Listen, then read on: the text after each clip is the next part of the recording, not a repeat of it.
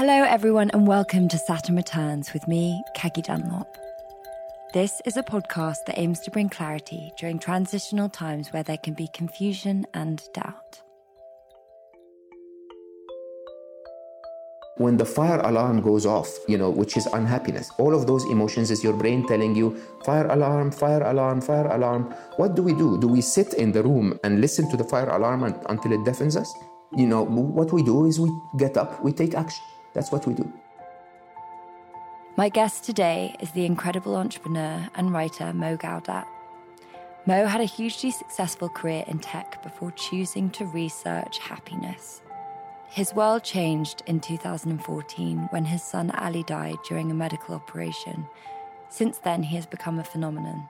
Published two books Solve for Happy, Engineer Your Path to Joy, and Scary Smart The Future of Artificial Intelligence and How You Can Save Our World. He has also launched his own podcast, Slow Mo. Now, I first came across Mo on Elizabeth Day's How to Fail podcast and found him so interesting and more recently, I was sent his book, Scary Smart, by his publishers. And so I asked whether he'd be interested in coming on the show. As soon as I started talking to Mo, I felt instantly comfortable and at home, and he has a very familiar presence about him. And I'm very fortunate to say that I call him a friend today. He's one of the most intelligent people I think I've ever met. And his view and his way of thinking is so unique and so useful to anyone that has the pleasure of talking to him or gets to hear him talk on a podcast. And so I found it very inspiring. We talk about many different topics in this episode, including happiness, but also money, success, the role of the masculine and the feminine, and AI and how this will impact our future. It's a very interesting conversation. I guess he's sort of a philosopher of our time, and so I hope you enjoy it.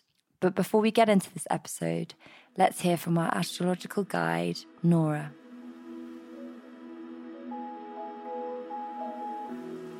The pursuit of happiness is one deeply tied to our karma. The work we put forward and the results we expect from that work are related to karma, which is related to Saturn. So, for example, we work hard to get a degree, and then at the second Saturn square, we get that degree at the age of 21, or we get the first job or a first internship. Then later on, at the age of 29, we get near to our Saturn return, and we finally get the job that we wanted to. We make the money that we've been dreaming of making, and yet we don't always feel fulfilled. The reward and the results of the work we have put forward doesn't always completely satisfy our hearts. When it comes to genuine happiness in astrology, there is another placement to look at the South Node, which is opposite the North Node. The South Node and its signification secretly contains our natural talents and comfort zone, whereas the North Node signifies what we desire to achieve and attain in this lifetime to the point of being obsessive about it, to the point of forgetting about our own well being at times. It is displacement that starts the pursuit and chasing of happiness, which is symbolized esoterically as a snake pursuing its own tail. It's this never ending hunger for something that might not grant the happiness we associate it with ultimately. Saturn grounds us, it helps us achieve, but also gives us a strong dose of healthy maturity. It's that moments where we realize that we too are flawed and that sometimes the gray area was just an illusion some things are wrong, some things are right, and perhaps the idea of happiness that we used to have isn't at all what lines up with our reality. Beyond the North Node and Saturn, it is the South Node that teaches us the most about a quiet, peaceful sense of fulfillment. And it is as close as we get to happiness. It teaches us the difficult art of surrender. But surrender to whom? Authorities or parents or obsessions and desires? It teaches us how to surrender to ourselves and the inevitable ups and downs that come with this and the necessary acceptance of it. That's when inner contemplation starts, away from the world and into our own world, our inner universe. This thought also sheds light on meditation and why it has such an important role in spirituality and in the pursuit of self realization. It's a process of surrender to the soul away from the monkey mind. It triggers truth within us, a truth hard to articulate with the mind, but very obvious to recognize by the heart.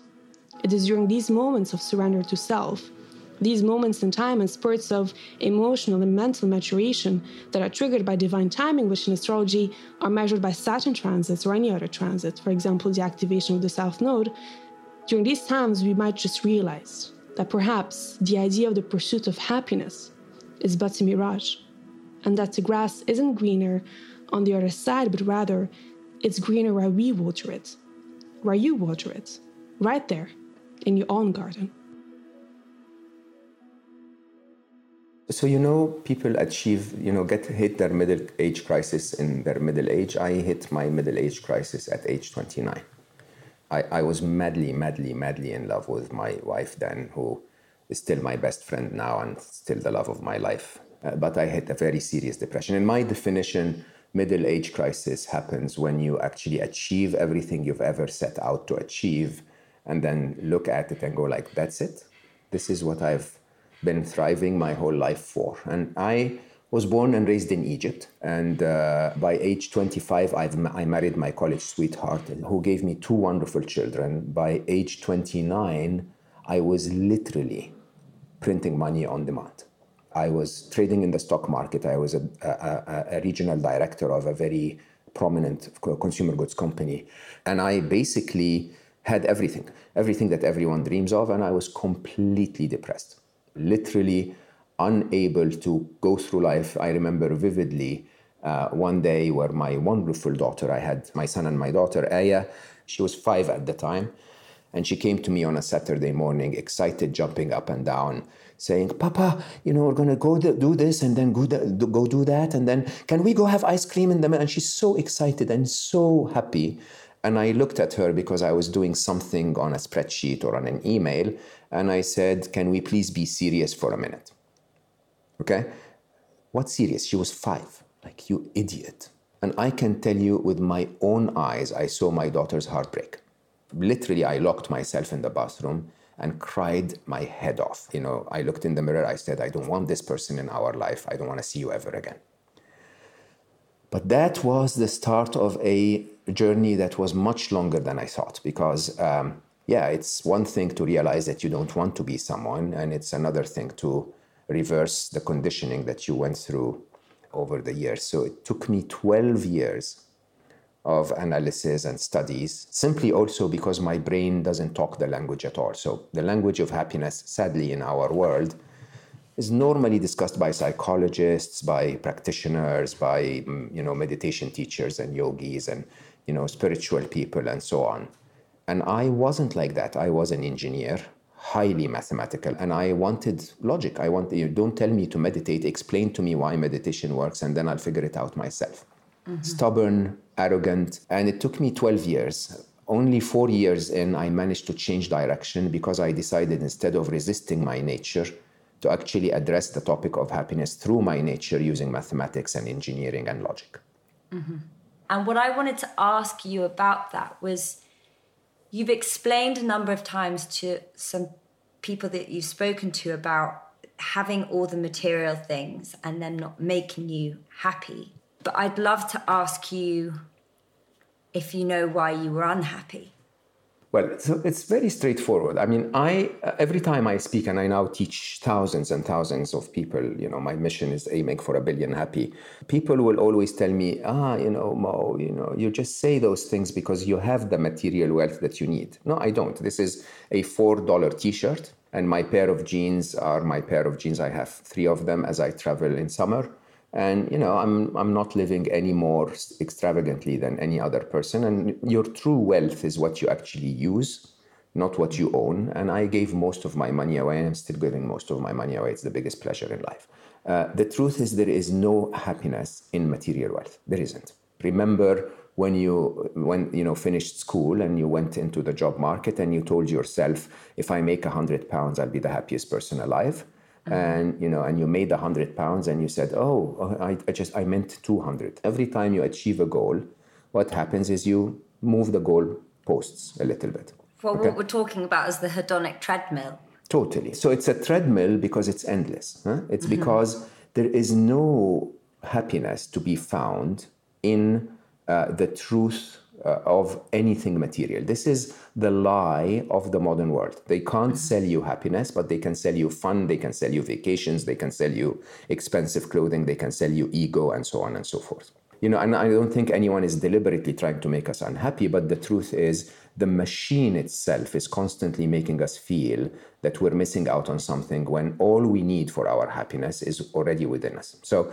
my my view was very straightforward. Uh, so I was sitting in a cafe four years into my research, and I, I was listening to uh, Supertramp, wonderful British band, and they had a song that was called the uh, Logical Song. And the Logical Song goes, when I was young, it seemed that life was so wonderful.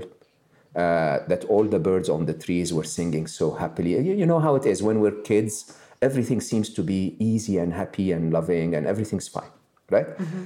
And then they sent me away to teach me how to be sensible, logical, responsible, critical, cynical, and the song goes on. Mm-hmm. And the truth of, and I, I literally put my, I was, you know, writing something or whatever, and I put everything I had down and I said, What did they just say? That's exactly the story of my life. Mm-hmm. We're all born happy. Happy is our innate nature, it is what comes as the default setting of the machine and then we run out of happiness. Things happen that make us unhappy, right? But the default is happy. And you say, no, but kids cry and fuss and so on. No, no, they cry and fuss when there is a reason to be unhappy. You know, I had no reason to be unhappy until I started to get into the workplace, into responsibility, into cash, into I want to upgrade my car, I want to do this, I want to do that. And then all of that adds up when there is no inherent value of happiness in it. Where you end up is you're chasing something that's not going to work endlessly. Hmm? And the answer then becomes instead of trying to believe all the lies and do things that make you happy, I'm going to say it openly. It's, it's simple English, but it really is profound. Ha- happiness is the absence of unhappiness. There is nothing you can ever do or achieve to become happy. The only thing you can do to be happy is to stop being unhappy. If you stop being unhappy, your default state is happiness. That's what left be- what's left behind. I guess one thing that's coming up, and I completely agree with everything you're saying, but I think, you know, I'm imagining. But I'm waiting for that but. I'm imagining the listener mm-hmm. thinking, but as adults, the truth is we do have to take on more responsibility. No, you don't. We, why not? Because life is a game. How much of what you pursue every day do you actually need versus how much of what you pursue every day are you told that you need? Mm. If you have a device on which you can hear our voices and you have an hour of free time to listen to us and you have a roof on top of your head and no tiger attacking you and you're obviously not starving because you can actually sit and listen to us, you're already one of the luckiest humans alive. Mm-hmm. Yeah, your boss is annoying. Yeah, bosses are supposed to be annoying. You, you know, your boyfriend or girlfriend is a, a jerk. Yeah, we get through those sometimes. And, and the truth of the matter is, the rest of it is the game. As long as you have those main needs met, and if, you know, most of, for most of us, we're okay, life is mostly okay. The rest is the learning, it's the development, it's the excitement of life, it's the experience. Hmm? And people will say, but Mo, come on, you know, I've been single for the last two years and life is so horrible and so on. And I go like, yeah, others will be single tomorrow and you'll be not single after tomorrow. And, you know, it's just part of the game. Hmm? Well, I guess what this, I always try and remember the, the sort of relativity to these things. Absolutely. You know, the, the reason I always compare life to video games is because true gamers are not about the game. They're about themselves. They're about, am I the best version of myself? With, with, with the way life is around me, okay, I may be good at seven things and, and not so good at three. I may have achieved two things and still have dreams of four, right? But the truth is, as we look at our lives, all in all, my only task in life uh, Kagi is to is to is to be the best I can be. It's a very simple choice. Huh? I, I, teach happiness a lot, and especially before lockdown, I, t- I taught in classes of 10, 2,000 people and so on. And I had a woman walk to me after the first session of one of those classes where I teach about how happiness works and so on. And she came to me and said, You're saying happiness is a choice. You have no idea what you're talking about. She was angry. Okay? Yeah. She, she said, You have no idea what happened to me when I was 17. She was 74 at the time. 74. And I have to say, I hugged her. I hugged her. I said, 17 to 74, how many years is that? Six, uh, 57 years. You're the mathematician. I said, 57 years complaining about something that happened to you in your life. And I, and I, and I hugged her and I said, Did it work? Mm. Did it work? Okay? And so here's the question. My work concluded with something I call the happiness equation which at the beginning, because of my weird math, math mind, was 19 parameters and logs and logarithms and weird stuff, right? When I wrote it in Solve for Happy, I wrote it in three terms. I said, Your happiness is equal to or greater than the difference between the events of your life and your expectations of how life should be. Simple as that, okay? No event in life ever will make you happy or unhappy you will feel happy or unhappy as a result of a comparison that happens in your brain between your perception of the current event and how you want life to be. If life seems to fall short of how you want it to be, you will feel unhappy. If life seems to beat your expectations or meet your expectations, you will feel happy. If it rains hmm, and you want to water your plants, you're happy because rain waters your plants. If it rains and you want to sit in the sun, you're unhappy because you wanted to sit in the sun. Mm-hmm. Fair? Okay. Mm-hmm. This makes happiness not what we're told. It's not going to the pub on Thursday. Uh, it's not, you know, getting together uh, with a, a new friend or a new girlfriend or a new boyfriend or whatever. It basically means that happiness is that calm and contentment you feel when you're okay with life as it is. Now, mm-hmm. we take that concept and in the modern world, we mix it up with something I call the state of escape. And that state of escape is when you work the equation in your mind and you're not really reaching your happiness, hmm, mm-hmm. we start to escape from it by going to pleasure, physical pleasure, excitement, and joy.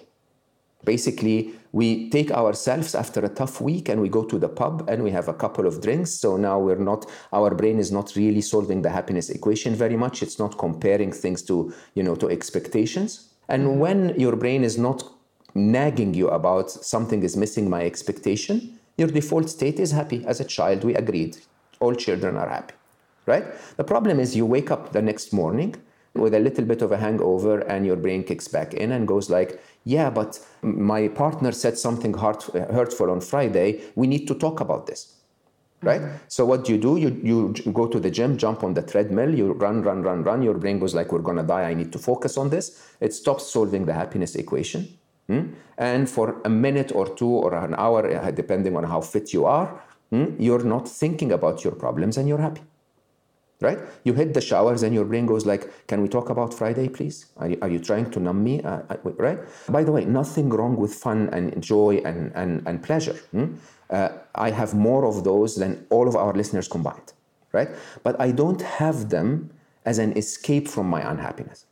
I have them as a supplement because when you use them as an escape, it's like a painkiller. You know what a painkiller is, huh? You get yeah. a bit of a headache, you pop a couple of pills, Hmm?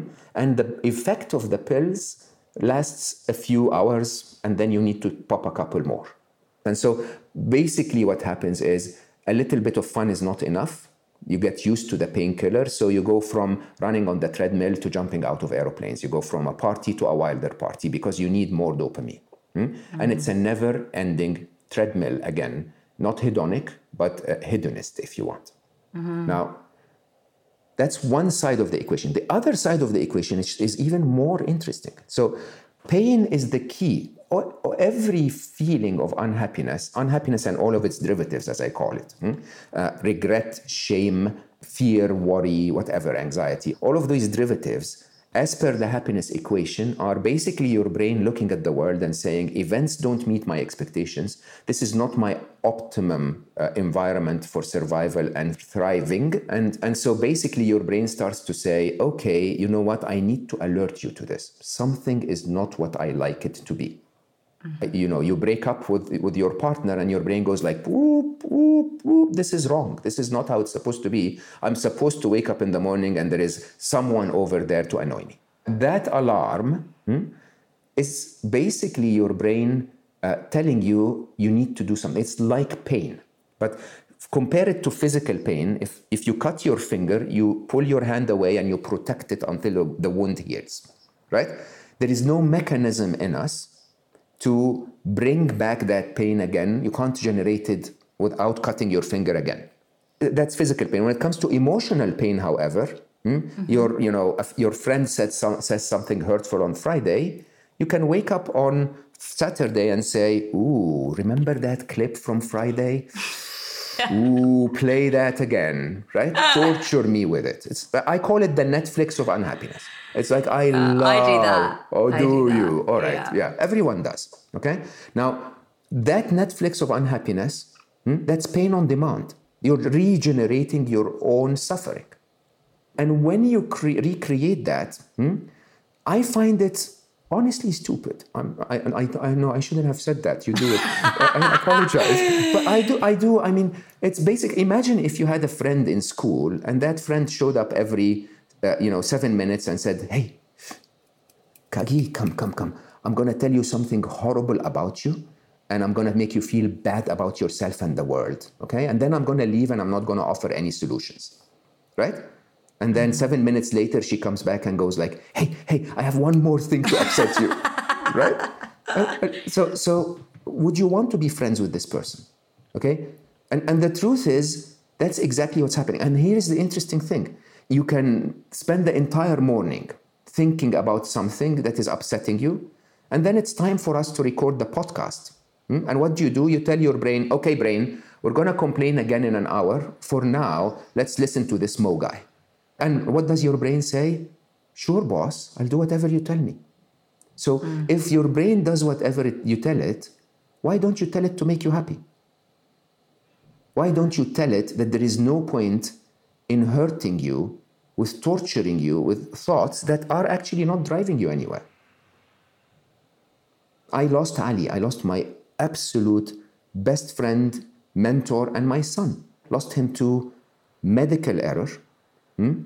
At his prime, I promise you, Kagi, if you had hugged Ali once, you would not blame me for spending the rest of my life crying. He was an unbelievable being, right? And I hugged him right before he went into the operating room. Four hours later, he's no longer there. Mm. What do you do? What do you do? I mean, my brain started to say, F it, it's time to die not a choice that I have, but the choice that I have is what can I do about it? What can I do about it? I, there's nothing I can do to bring him back. But I can write his happiness model and share it with the world and assume a mission of a billion happy people, which I will never achieve, by the way. But it's wonderful. It's, it's a reason for me to go through life and continue feeling that it wasn't for nothing that my son had left. Still doesn't bring him back, but it makes the world better. It makes my world better. And isn't that what we're supposed to do? When, when, when the fire alarm goes off, uh, you know, which is unhappiness, all of those emotions is your brain telling you, fire alarm, fire alarm, fire alarm. What do we do? Do we sit in, uh, in the room and, and listen to the fire alarm and, until it deafens us? You know, what we do is we get up, we take action. That's what we do. With all the work that you had done up until that point in studying, in analyzing, in gathering the data, how did that homework then how were you able to sort of alchemize that into your own experience?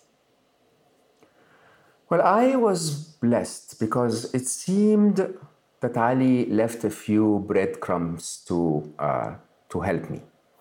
Uh, they say people who are reasonably spiritual get to know 40 days before. Ali definitely knew.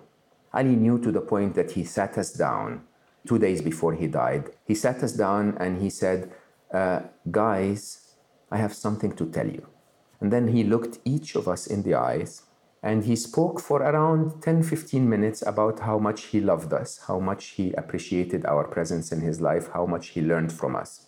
Okay, so he would look at me and say that to me, and then look at his mother and say that, and then his sister and say that. And then he would say, But I want you to change one or two things about yourself.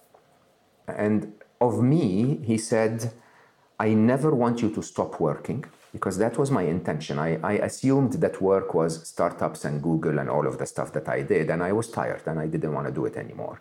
He said, I never want you to stop working, but I want you to start to count on your heart a little more often.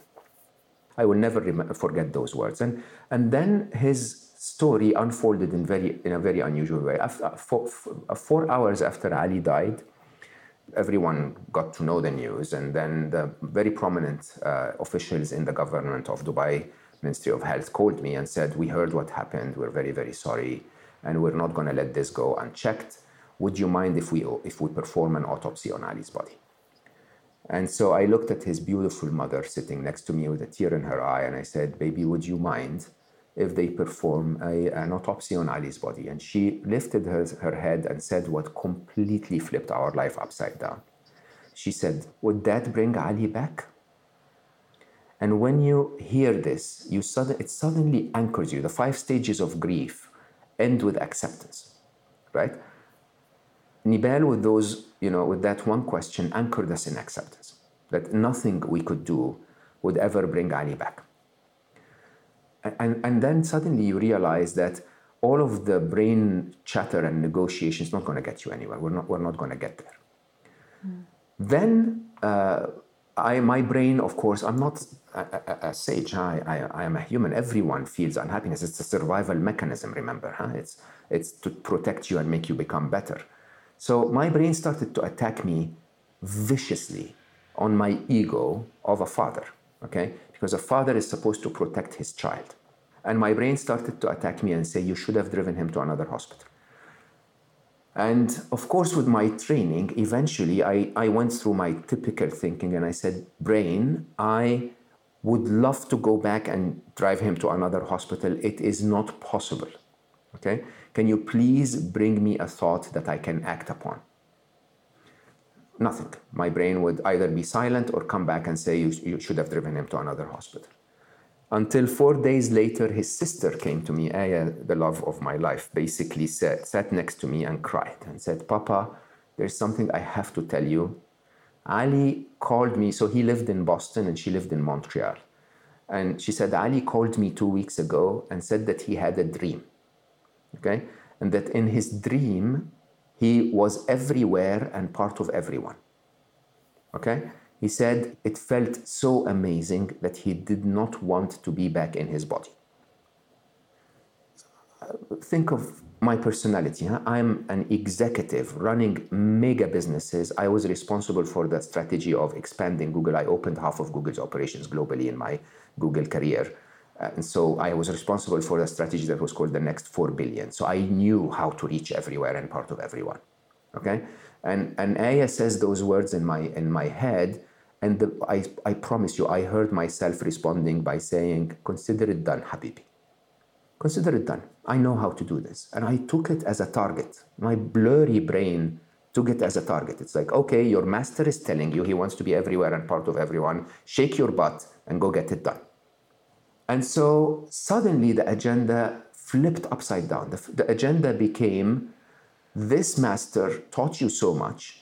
You're going to write down what he taught you. You're going to make it a book, and you're going to use everything that you know about the internet to make him everywhere and part of everyone. Right? And it's a very selfish task hmm? because people think I am, at least at the beginning, I was spreading happiness because I was spreading Ali, if you think about it. Huh? And I gave myself a simple target, my math brain again. I said, okay, I need to reach 10 million people with this message. And then through six degrees of separation over 70 years, a, a, a tiny bit of Ali's essence is going to be everywhere and part of everyone. But life doesn't work that way. So, six weeks after my book, my video started to go viral 87 million views by week six. And already Ali was everywhere and part of everyone. I mean, at least way beyond the, the 10 million. And so we got together as a small team or a tiny team. And we said, okay, that was the wrong target, it seems. Let's set another target. And, you know, we set this 1 billion happy, which is an absolute dream. I mean, if it, if it happens 100 years after I die is amazing, but, you know, it's a good target to thrive for. But here's the thing I'm not telling this story to tell you what I do. Have you ever read The Alchemist, Paulo Coelho? Mm-hmm. Yeah. When you, when you know your life's purpose, the universe conspires to make it happen. Uh, the only certainty we have in life is that we will all die one day. Mm. That's all we know. So I have more certainty in my life that one day I will be where Ali is than I have certainty that I can live another day to have another conversation with you. And with that certainty, my acceptance of death became very different. That I'm going where he is now, at least, you know, at least I know that. I, whatever, whatever that is, by the way, hmm? wherever there. Death is nothing. Death is you put your avatar down, you, you put your controller down, you let that avatar that is your physical form go, and you keep on living. We never really die.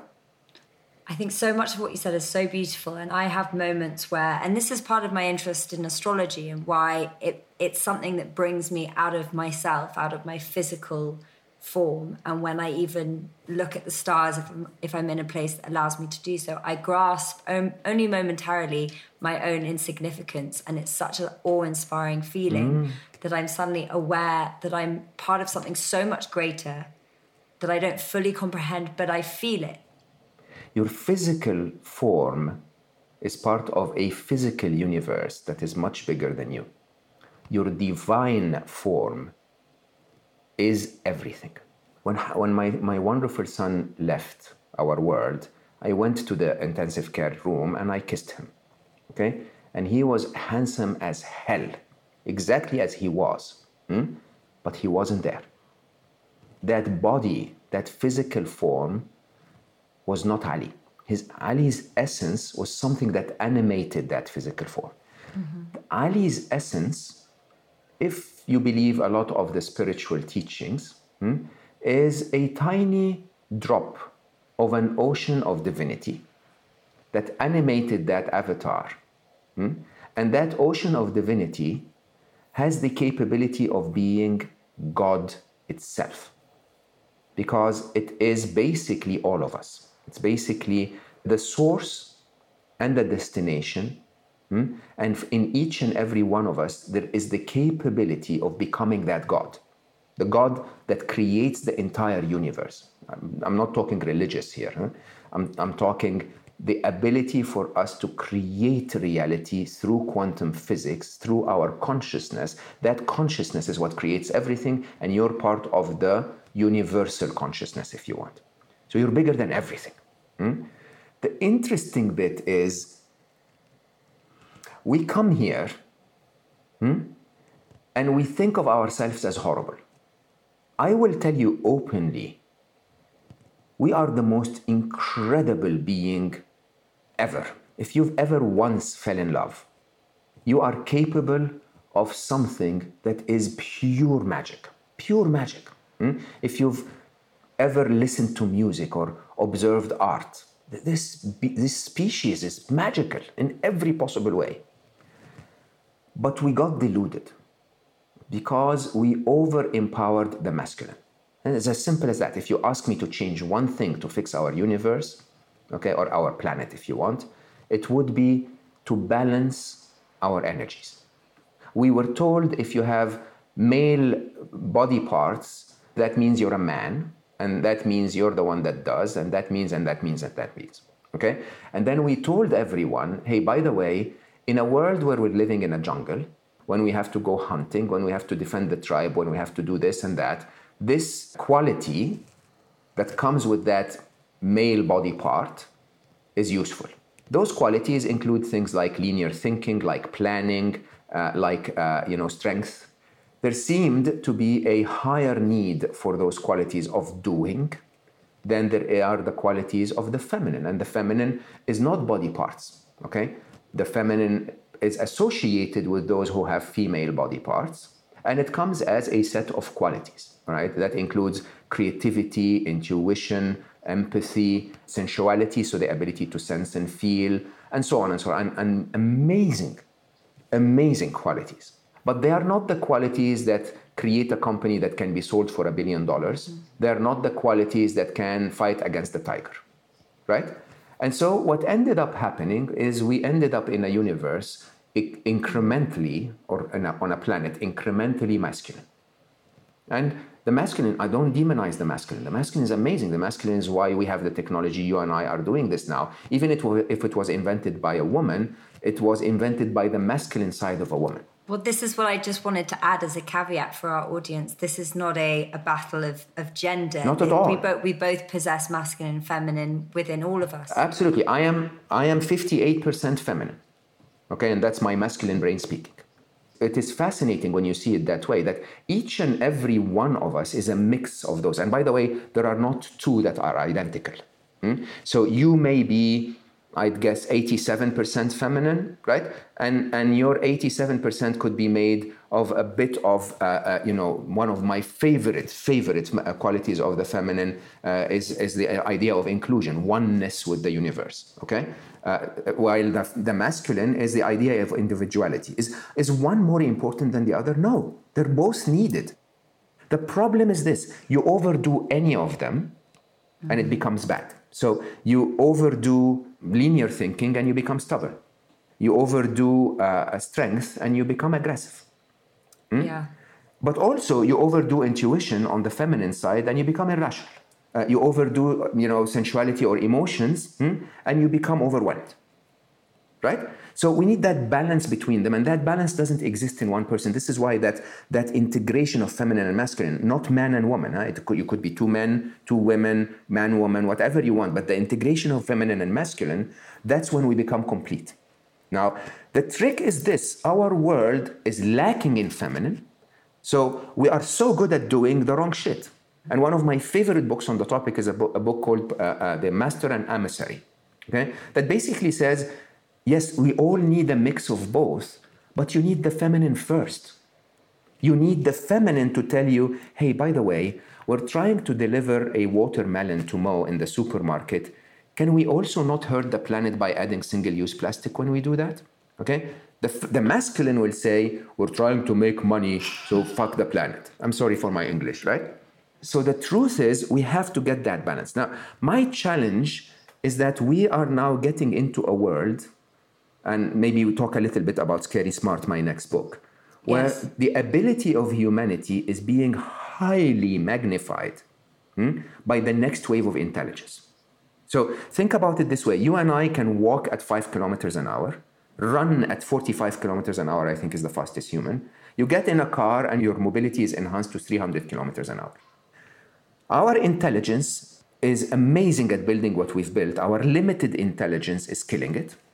And by the way, the next wave of intelligence, artificial intelligence, is on the cusp of being more smart than we are, being smarter than we are. So predictions are saying by 2029, the smartest being on the planet is going to be a digital being that's known as AI. Okay? And listen to this by 2045, that being is going to be a billion times with a B, a billion times smarter than you and I. How have we programmed the balance of the masculine and feminine in that? We haven't. We have not. Okay? And that is exactly the call to action in the book. So the first five chapters are called the scary part. Everything that AI promises to be can be tremendously uh, scary unless we figure out the truth. And the truth is that for the very first time, and I know this sounds so confusing, we're not building a machine.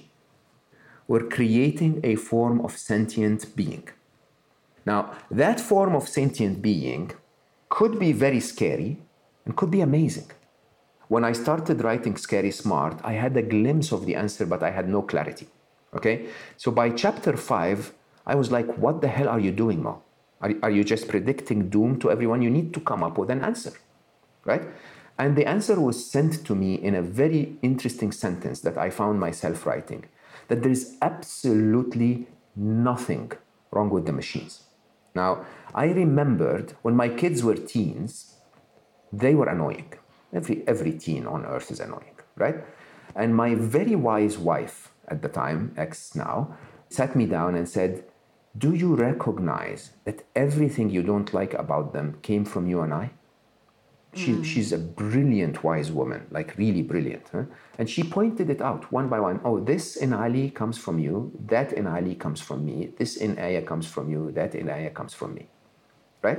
And at that moment, I just completely fell into unconditional love. That was the moment where my kids were no longer expected to behave in certain ways to be loved. They were completely unconditionally loved. Now, the machines we're building are infant. They, I, I, uh, I liken them today to a child that is one and a half years old. Mm-hmm. Okay? A beautiful, cute, adorable prodigy of genius with bright eyes and excitement saying, What do you want me to do? I'm, I'm going to do it. Just, just tell me what you want me to do. Right? Everything they will become, we will teach them. It's not the developers that teach them. It's not the government that's going to contain them. It's not the regulators that are going to discipline them. It's you and I and everyone listening that are going to teach them. Okay? Through because of observation. Exactly, because the way they learn is they observe. So as you swipe on Instagram and click on stupid videos, you're teaching AI that you're stupid. And you know, I remember the days when Donald Trump was tweeting. Hmm? It would be one tweet on top and 30,000 hate speech below it. Okay? When, when you're doing that, you're teaching AI that you're aggressive and that all of humanity is full of idiots.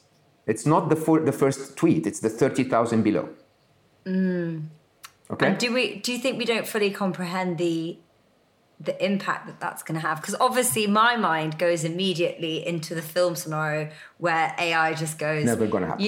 Delete. Delete no, humanity. Ne- never gonna happen. Never gonna happen. Even though it's the logical thing. I mean if you got a smart be- being i mean i think you're smart enough. If i ask you what is the answer to uh, climate change you're gonna go change humanity's lifestyle.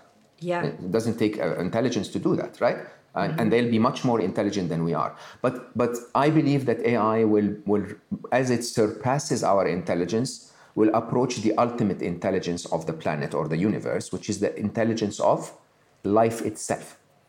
Okay? The intelligence of life doesn't say kill anything. The intelligence of life says let live, let everything go, let everything find symbiosis, let everything find balance. Right? And, and I believe AI will, will get there very, very, very quickly.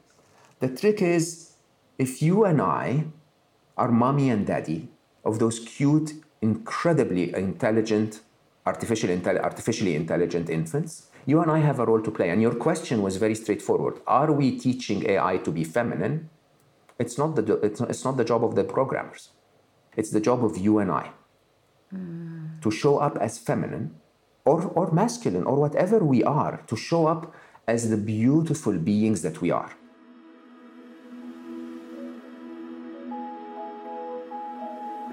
I felt very inspired after this conversation with Mo. And like I said, we've become friends since, and he's someone I go to for advice on things. I think, particularly, this idea, you know, what, when he talks about that internal chatter, when we start fixating on a negative thing, this is something I really still struggle with. And even though he's given me a formula to solve it, I'm not going to lie, it's still a bit of an obstacle, something I'm working my way through. But, you know, I think it's also very empowering this idea that we can actually choose to be happy, that it is formulaic, because I think we can get quite stuck in a victimhood mode. This is particularly true, or was true for me during my own Saturn Returns journey at the beginning of it, where I very much felt like a victim. So I wish I'd had this conversation then to have the tools and the know how to navigate that kind of feeling of powerlessness. And I think considering everything he went through and experienced, the way he's alchemized that and is doing what he's doing is incredible. And it just goes to show that we always have a choice. You can find more about Mo and his work on his website, mogawdat.com. That's G A W D A T. You can buy his books from any good retailer and listen to his podcast Slow Mo on your favourite podcast app. You can follow our astrological guide, Nora, for a reading at Stars Incline, and you can find me at Caggie's World. I would love it if you could also follow the podcast, Saturn Returns Co. If you enjoyed this episode, please follow the show and leave us a review on Apple Podcasts, or just share it with a friend you think might find it useful. Saturn Returns is a Feast Collective production. The producer is Hannah Varrell, and the executive producer is Kate Taylor. Thank you so much for listening, and remember, you are not alone. Goodbye.